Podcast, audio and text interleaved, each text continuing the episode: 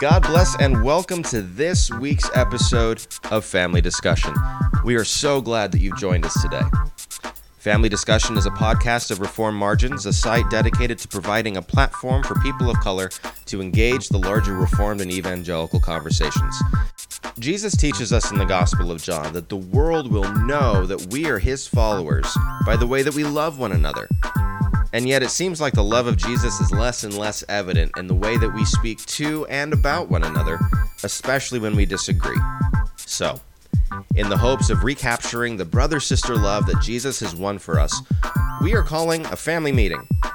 For the next half hour, let's cut through the noise and look at the issues without slander and malice. It's time for a family discussion. All right. Well, welcome everyone to the very first episode of Family Discussion. It's happening, Lisa. It's happening. It's happening. This we did great. it. We officially have a podcast. Uh, which I don't know if that's a good or a bad thing, but we have it, and let's see how this goes. I'm excited. Okay. I'm ready. So, uh, my name is Marcos Ortega. I am a pastor in the Hudson Valley of New York, and I am joined with my friend Lisa Spencer. So, Lisa, hello. Hello. Good morning. So, Lisa, um, tell us a little bit about about yourself, and then I'll share a little bit about who I am. That way, listeners at least know who they're listening to. Okay, so I'm Lisa Spencer, and uh, that, that name is actually new. Uh, it was Lisa Robinson uh, before that, and in case you Mhm. you know come across my blog or anything like, who's this Lisa Spencer chick? Um, I got married in January. That's right. From, Woohoo! Uh, yay! Woo! That was a long time coming. Um, and uh, even longer from my husband. And so, single lady, just a side note, uh, single people, my husband is 65 and never been married Mm. before. Wow. Um, not for lack of wanting, but it just never worked out that way. So, there is always hope and it's never too late. Amen. Amen. Um, so I that meant me moving from Dallas, Texas, where I was for ten years, to Roanoke, Virginia. Um, I've settled Wow. in quite well. It's you know it's a little smaller pace than I'm used to, but at this stage in my life, it's great. I am um, uh, uh, what what am I? Um, I don't know. Well, I was I should say I'm a, a graduate of uh, of Dallas Seminary. Mhm. Uh, I got my THM in 2014 and uh, was really driven there because I had in my life encountered a lot of, in my Christian life, had encountered a lot of really unfaithful teaching Mm. that I, you know, that I embraced wholeheartedly. And it wasn't until somebody challenged me in 2006 with the disjointed way I was reading scripture Mm. um, which is another, you know, another thing when we, you know, when people have bad theology, it's not because they're not reading the Bible necessarily. Right. It's not that they're not reading the Bible well, Yeah. and they're not reading it the way it's supposed to be read. Because Hmm. I read the Bible, um, but that, you know, when that started unraveling, somebody confronted me and how I was reading Scripture, and I started reading it, and you know, thinking about context and you know, and how where the books fit into the whole narrative. That really started unraveling a lot of bad theology for me Yeah. and um, you know it drove me to a small bible church in dartmouth massachusetts Hmm. i was living in uh, rhode island at the time and uh, you know my, my pastor was a dts grad and so he encouraged me to go to dallas so i spent 10 years in dallas Okay. uh, going through seminary as a single mom um, other than that you know i've worked in uh, the nonprofit sector uh, in social services on the administrative and funding, you know, development and administrative uh, side of it, but very up close and up front with, you know, with human services, anti-poverty programs, Okay. um, you know, uh, agents, organizations, and agencies that basically deal with the, you know, the uplift of uh, who we would call the vulnerable and disenfranchised. Yeah. Yeah. Wow. That's wonderful. So you went to Texas and you've been doing this work um, the whole time, or did you take a break from that for the seminary? whole, you know, the whole time. And Okay. this is so it speaks to the faithfulness of God because, uh, you know, I've been wed- widowed since 2004. Um, my son was little. He was, uh, well, little. He was sh- just shy of his 11th birthday when I moved to Dallas to go to seminary. Wow. Okay. So okay. it was me leaving my, you know, full-time professional career to go to seminary as a single mom. I didn't even know how that was going to happen, and I knew it couldn't happen without the right kind of employment. Well, fortunately, I was able to uh, um, hook up with an organization, a nonprofit organization that was looking for somebody with my experience. At the same time, I was looking for a part-time job. And mm. so they, my first year and a half, uh, actually had the job before I even moved to Dallas. Okay. And that was the one thing that would have kept me from moving to Dallas to go to seminary. And so right there, I was like, okay, Lord, you're faithful. You know, He opened that door. Yeah. And so I was able to kind of continue to work, not at, at a little at a lower level.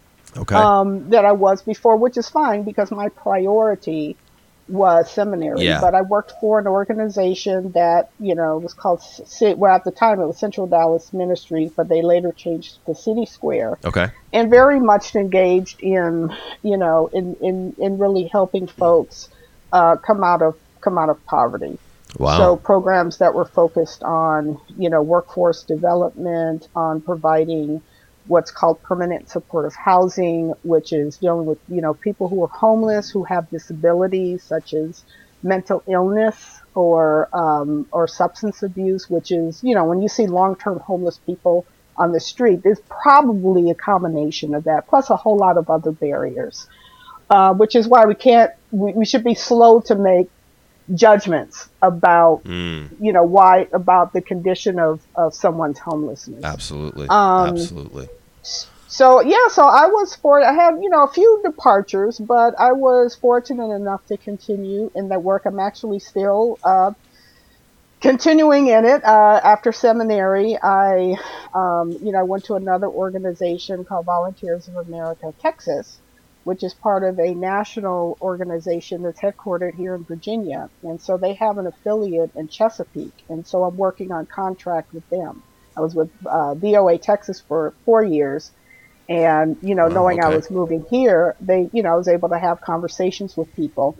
And so I'm doing some grant writing for, um, you know, for, for them. And okay, great. really just trying to, yeah, trying to figure out the next step because I still want to, you know, in terms of writing, and now we're starting this podcast, yeah. and you know, really want to be intentional about what's going on with God's kingdom. Mm-hmm. You know what what's going you know because that's what we're about really. We're about his kingdom business. Amen. And how you know how do we bring the light of Jesus Christ, the light of the gospel to the world? You know, is it just about you know telling someone the good news of Jesus Christ? Well, that's part of it, but it's also how we contribute our gifts, our skills, everything that God has placed in us for the greater good so yeah. that we you know so that we you know we bring some kind of um, redemptive element to every everything that we mm. touch and so that's you know and so that's really what you know what what i try to be about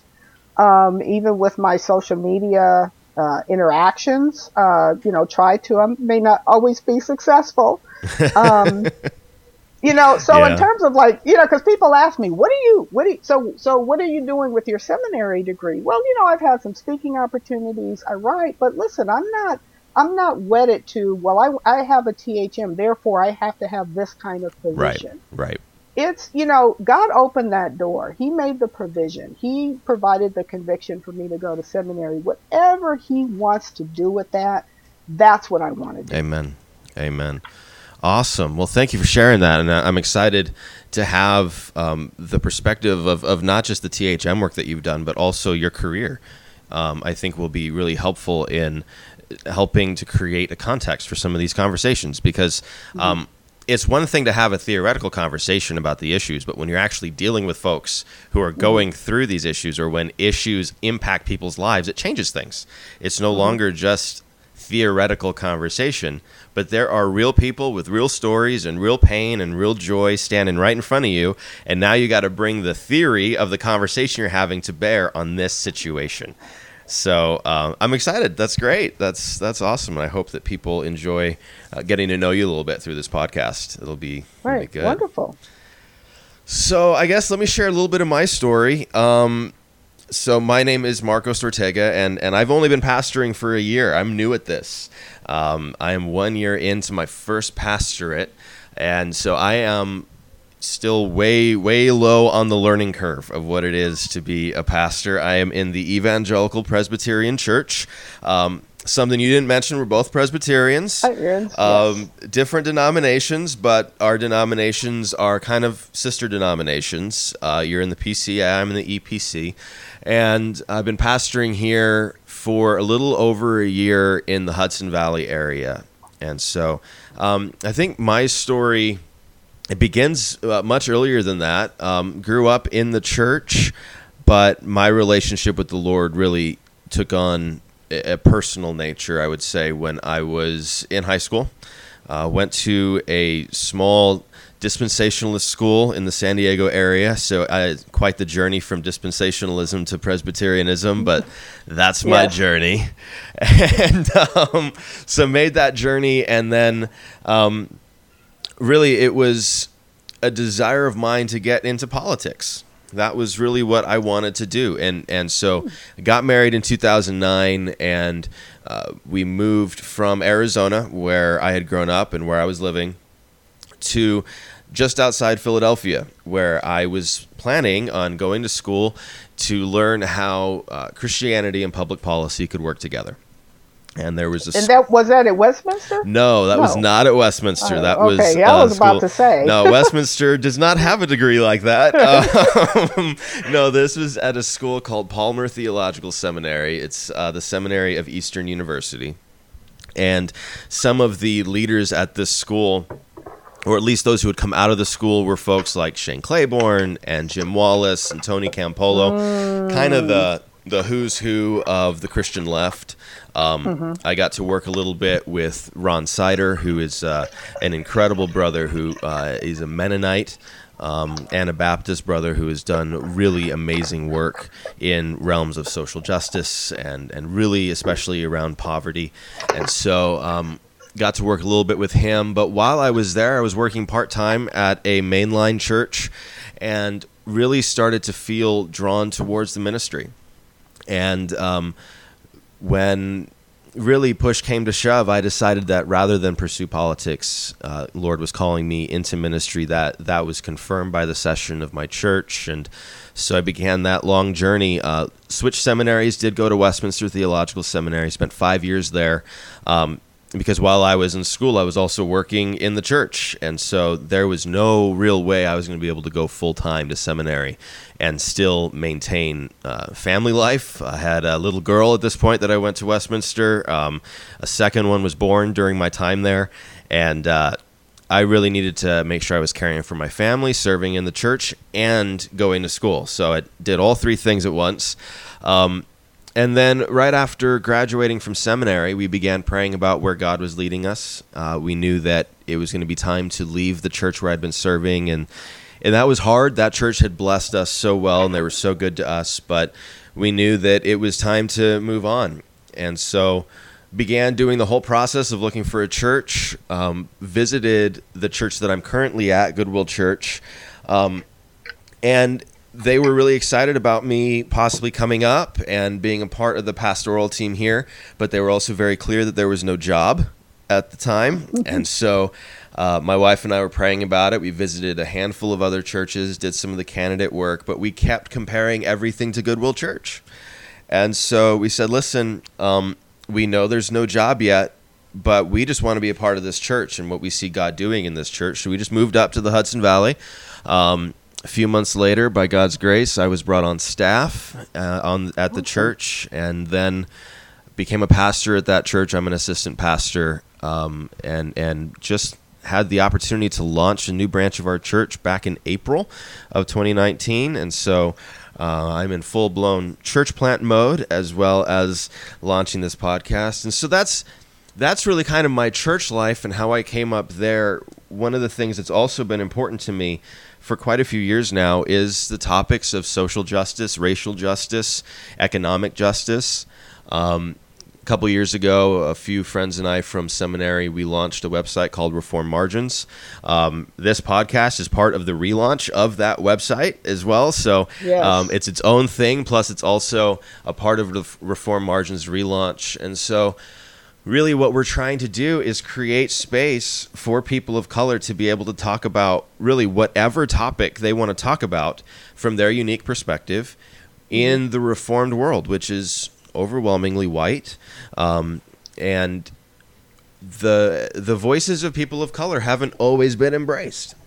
And so, what we wanted to do is rather than uh, keep knocking at the door and hoping to get a seat at the table, we're creating our own table. It's a multi ethnic group uh, by design. And so, we're, we're trying to create space where there is ethnic diversity, also diversity of points of view, um, which is going to really have a spotlight shine, shined on it here in this conversation. Um, absolutely. you know, you and I come from a little bit of different perspectives on a lot of these issues. Um, but Yeah. that's that's the point of what we're trying to do. So let's um, you know, in in the first episode of our show, we're going to talk about that a little bit. This what we're doing here is kind of introducing ourselves to our listeners. But um, we can we can I want to touch on a little bit what we're trying to do. You know, I come from a little bit more of a politically I don't even want to say progressive because that's such a loaded term. Loaded, Um, But mhm. other people would call me a progressive. so Yes. Um, you know, I, I I view things from a little bit of that perspective. Um, I am a registered Democrat. I don't hide that from folks. I don't preach that from the pulpit. I'm not about Democratic platforms or anything like that. Uh, in fact, the Democratic Party would probably cringe if they knew I was a Democrat because they don't like some of my positions. but um, that's that's kind of where I come to some of these issues is from a little bit more of a progressive social justice bent. Um, your bent's a little bit different. my my bent is different and i'm so glad you brought that up and i do find it interesting that you went from this kind of left wing you know uh, uh, sem- you know seminary to westminster that's quite the leap It was quite a shift. well, really, it's. Um, it I realized at the seminary that I was at that I was getting really good exposure to conversations like Mm-hmm. social justice and racial justice and political Mm-hmm. um, ideologies that I lined up with and I found important. But I Mm-hmm. was about to make a career shift. I was going to be in the pulpit. And one of the things I was realizing at the seminary is that while they were really good at those conversations, I, I was a year into my seminary career and I didn't feel like I knew the Bible any better. And I didn't feel like I'd be able to actually stand in a pulpit and, um, and really divide the word of truth well. And I thought, hey, if I'm being called into the pulpit and not into the political arena, I need to know the word. And I need to be able to really preach the word well, not just my opinions about the word. And so, um, Westminster was right there in Philadelphia. I didn't have to move my family again, which was key because there was the new baby. And um, I really felt like at Westminster, um, while some of the social conversations would be lacking, I would know theology well. I would know uh, the Bible well. I'd be able to discern right teaching and wrong teaching. Um, I would have the ability to allow the word to cut me up a little bit and show me where I'm straying, which was really important. And um, and so yeah, that's I I did go to a different kind of political animal when I went to Westminster, but that's not why I was going. And and I kind of walked in knowing um, that I would have some disagreement with the faculty and with all the other students on political issues, some theological issues, right? So. Um, I'm in favor, for example, of the ordination of women to all of the offices. Um, I knew I would be at odds with everybody there at Westminster, and that's okay because um, I in the EPC that's a place where we're willing to agree to disagree. Um, that's very practical for me because I'm at a church that does not ordain women to elder, um, and the pastors and I don't see eye to eye on that issue, and yet we agree to disagree, and we're okay with that. And I'm under a session, and so I submit to the authority of the session. Um, and so it's one of those things where I have always tried to find common ground with folks. I've always Mm-hmm. tried to say, okay, on the secondary issues, let's disagree. Let's disagree well. On the primary issues, that's where we find our unity. Um, Right. And so, in this kind of a conversation where Mm-hmm. you and I will have some disagreement and healthy disagreement from different perspectives, we are united around what really matters, and that's the gospel of Christ. Amen. And and I'm glad that you brought that up in terms of our orient political orientation. Um, you know, uh, and I say this unapologetically. While I am not a registered Republican, I, I thought about doing that in 2016, to be honest. Mm. Uh, but then the 2016 election happened, and that went uh, just went by the wayside because I said, no, I'm not going to do it at this point. Um, but I will say that politically, I am conservative in the traditional sense of Right. what political conservatism is, and that is separate from, um, you know, from the Republican or what's become of the Republican culture. And this is, in, in, and I'm glad you, that you brought it up because we tend to think um, oh, you are, you know, if you're a person of color, you know, then you must be oriented this way Yeah. in terms of your political affiliation. Well, Right. no, not, you know, and more and more over the years, I have met more and more black conservatives Mm. who reject the Democratic uh, platform. Yeah. Some of them don't don't reject it well, but you know, but in terms of how you know how are we dealing with the you know with the organization of political life in you know in what causes human flourishing. Um, you know, some some of us, a lot of us, it's not about being one camp or the other. We're just looking at what is it, you know, what does it mean, first of all, for us to be, um, you know, created in the image of God. Um, you know, what is our personhood, and how does that personhood, how does that personhood flourish, you know, in life? Right. What policies are going to create? What platforms are going to create the best you know, position for that. Now that's a place where I think you and I will, will disagree on that, but it's Yep. not because, you know, because we're, you know, a sellout, hmm um, you know, or, you know, Uncle Tom, which I hate. And Oh. I absolutely hate that coming from Oh. the mouth of a Christian. Mm. It's such a derogatory term.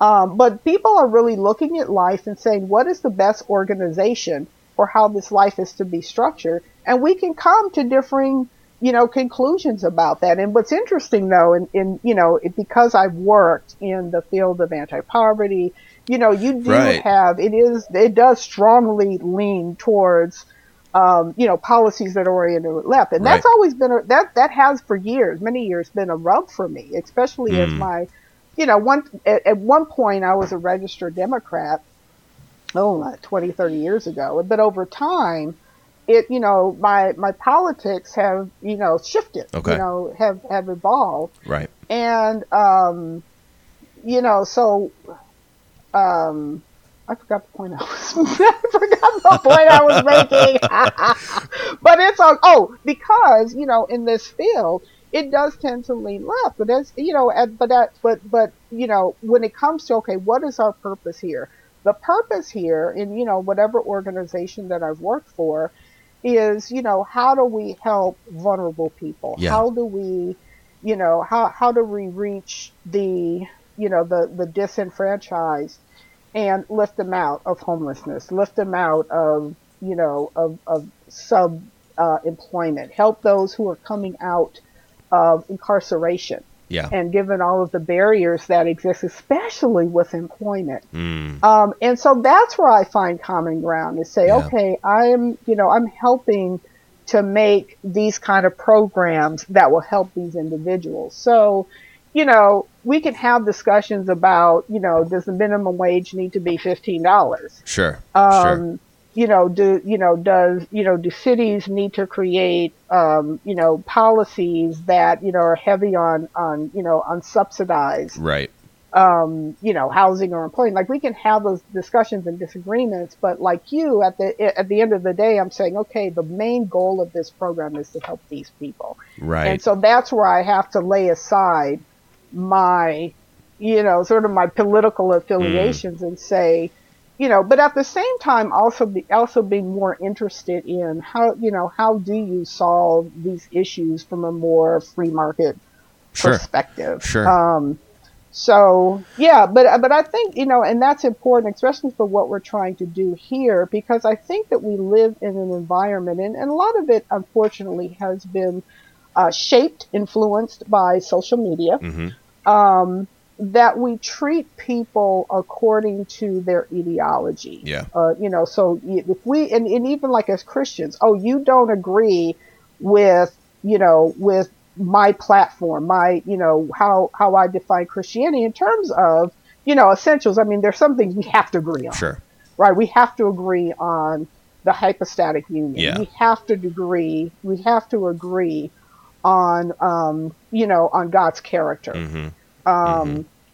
We have to agree with what makes us a Christian. Right. You know, um, and that is the free grace that God has given through His Son Jesus Christ. Amen. Like those, there are certain things we have to agree on. Right. But then we get outside of that and we start having this agreement. Well, you know what's what's happened, and I think a lot of this is what social media has shaped is that we, you know, sort of we we we have our, you know, we draw our boxes and say, okay, if you're in that box, you're fine with me. But once you go outside of that box, I'm no longer going to treat you according to who you are, which is a brother and sister in Christ. And so we're dealing with each other, you know, based on doctrine, based on different political ideo- ideologies, and not as brothers and sisters in Christ. Well, and that's where we really violate scripture when we disagree with one another in such a way that demeans the other person, right? Um, Our difference of opinion isn't it doesn't depend on whether or not I am more spiritual or more connected to Jesus than you. You know, Right. I mean, we can come to the issues from different perspectives as brother and sister in Christ without having to demean one another's spiritual maturity. You are not more mature for being conservative. I am not more mature for being progressive. This is just how we view the issues. We have legitimate disagreement, but we do so as members of the same family of God. And that's what we're trying to capture as a podcast. And so we're going to talk a little bit more about this in, in the next episode. But what we wanted to get across in this, we wanted we wanted you, our listener, to be able to know who we are, where we're coming from, our different perspectives on the issues. But then also hear our heart in this. We are trying to model what disagreement in Christ can look like in a really healthy, edifying way that's good for the church. Because so much of the disagreement that's going on, especially in the social media world, is about how do we tear down the other side? How do mm-hmm. we score points against the other side? That's not what the Bible is about.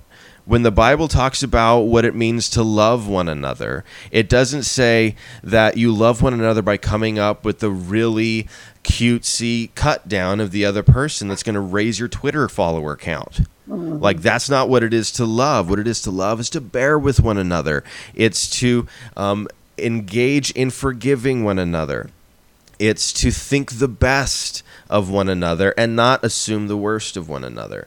And so, what we're trying to do here is simply say we have some disagreements, but those disagreements actually, if we disagree well, will strengthen our bond in Christ, not divide us from one another.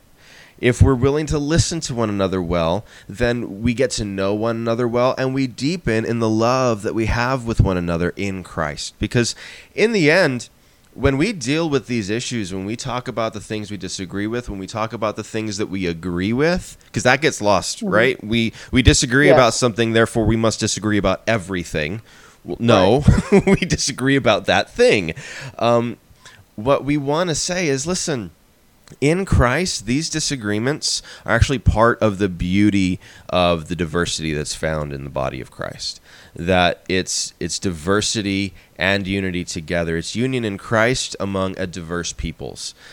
We're gonna disagree about the issues, but far too often we turn that into really a referendum on, on someone's faithfulness to Jesus. And Yes. and that's not what we're about here. What we're going to do here is try and model. Here's how you have healthy disagreement. Here's how you embrace the things that you agree about, and here's how we build one another up in the faith, even when we don't agree on everything.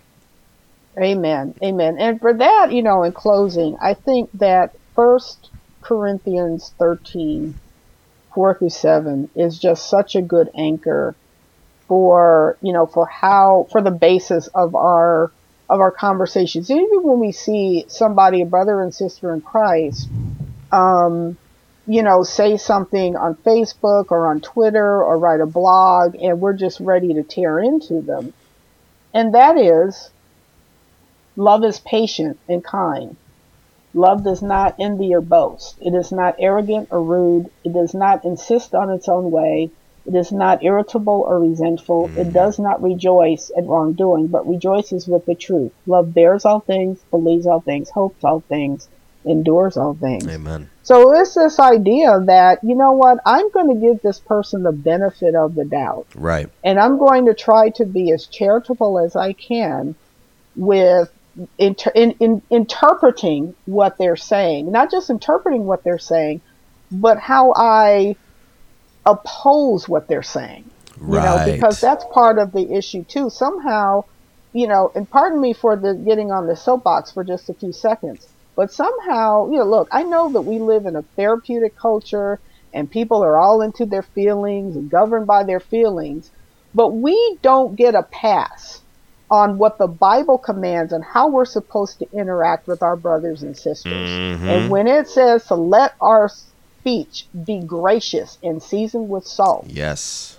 Then I don't, you know, when it when when scripture says that this is the fruit of the spirit and this somehow is supposed to be evident, right. you know, in our lives. When scripture says that, you know, do good to all, but especially to the household of mm. faith I don't know this this idea of being kind and tenderhearted where that goes out of the window because you know people are being too nice. Uh, no asterisk you know, we have that. to live. We have to live according to what Scripture says or how we're supposed to be. Yes. Yes, amen. Amen. So we'll let the Bible have the last word on that. Corinthians 13, 1 Corinthians 13 and uh, it'll be helpful for our listeners to just give that another read. It's always good to go back and consider okay, here is what love is supposed to look like. This love was modeled for us in Jesus Christ. And if we are to be more and more transformed into the image of Christ, if that's what the Holy Spirit's doing, then the way that we treat one another should look more and more like 1 Corinthians 13. So that's it Amen. for now. We look forward to having you at our next family discussion. God bless. Well, thank you again for joining us for this week's family discussion. If you'd like to learn more or catch up on episodes you missed, head on over to our home at reformedmargins.com. There you'll find great content about a whole host of issues that we pray will bless your relationship with Jesus, including articles written by Lisa Spencer and me, Marcos Ortega. Family Discussion is a podcast of Reformed Margins, a site dedicated to providing a platform for people of color to engage the larger Reformed and evangelical conversations. Your hosts are Marcos Ortega and Lisa Spencer. Our producer is Larry Lynn.